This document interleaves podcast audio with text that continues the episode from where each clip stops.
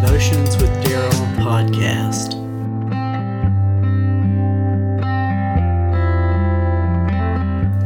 How many times have we uttered the Lord's Prayer without ever considering what it truly means?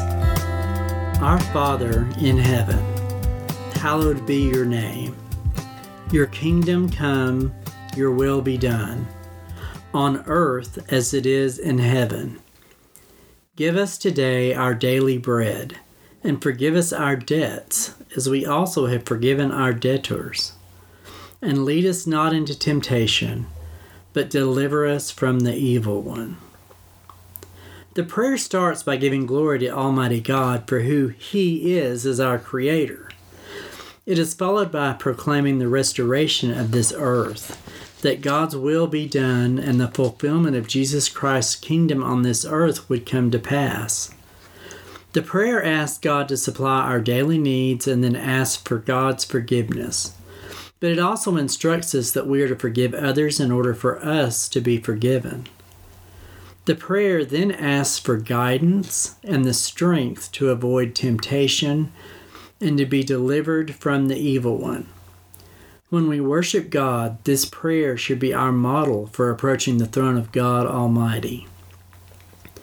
We should proclaim the glory of God and the promises of things yet to come, come to pass.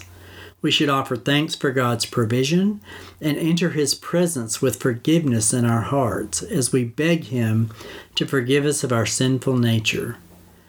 Creation actually declares God's glory now but it does not do it as fully as it was created to because of the curse of sin that surrounds us. Creation was meant to overflow with the joy and the celebration of who God is and what He's done for us. But today, creation's praises has been muted to mere whispers because of the presence of sin in the world. Yet when we worship, we actually, we actually are looking forward to a day when those whispers of creation will become shouts of adoration and praise. That day is not here, but we can praise God in anticipation of that glorious day. Let the heavens rejoice, let the earth be glad, let the sea resound and all that is in it. Let the fields be jubilant and everything in them. Let all the trees of the forest sing for joy. Let all creation rejoice before the Lord, for he comes. He comes to judge the earth. He will judge the world in righteousness and the peoples in his faithfulness. That's Psalm 96, 11 through 13.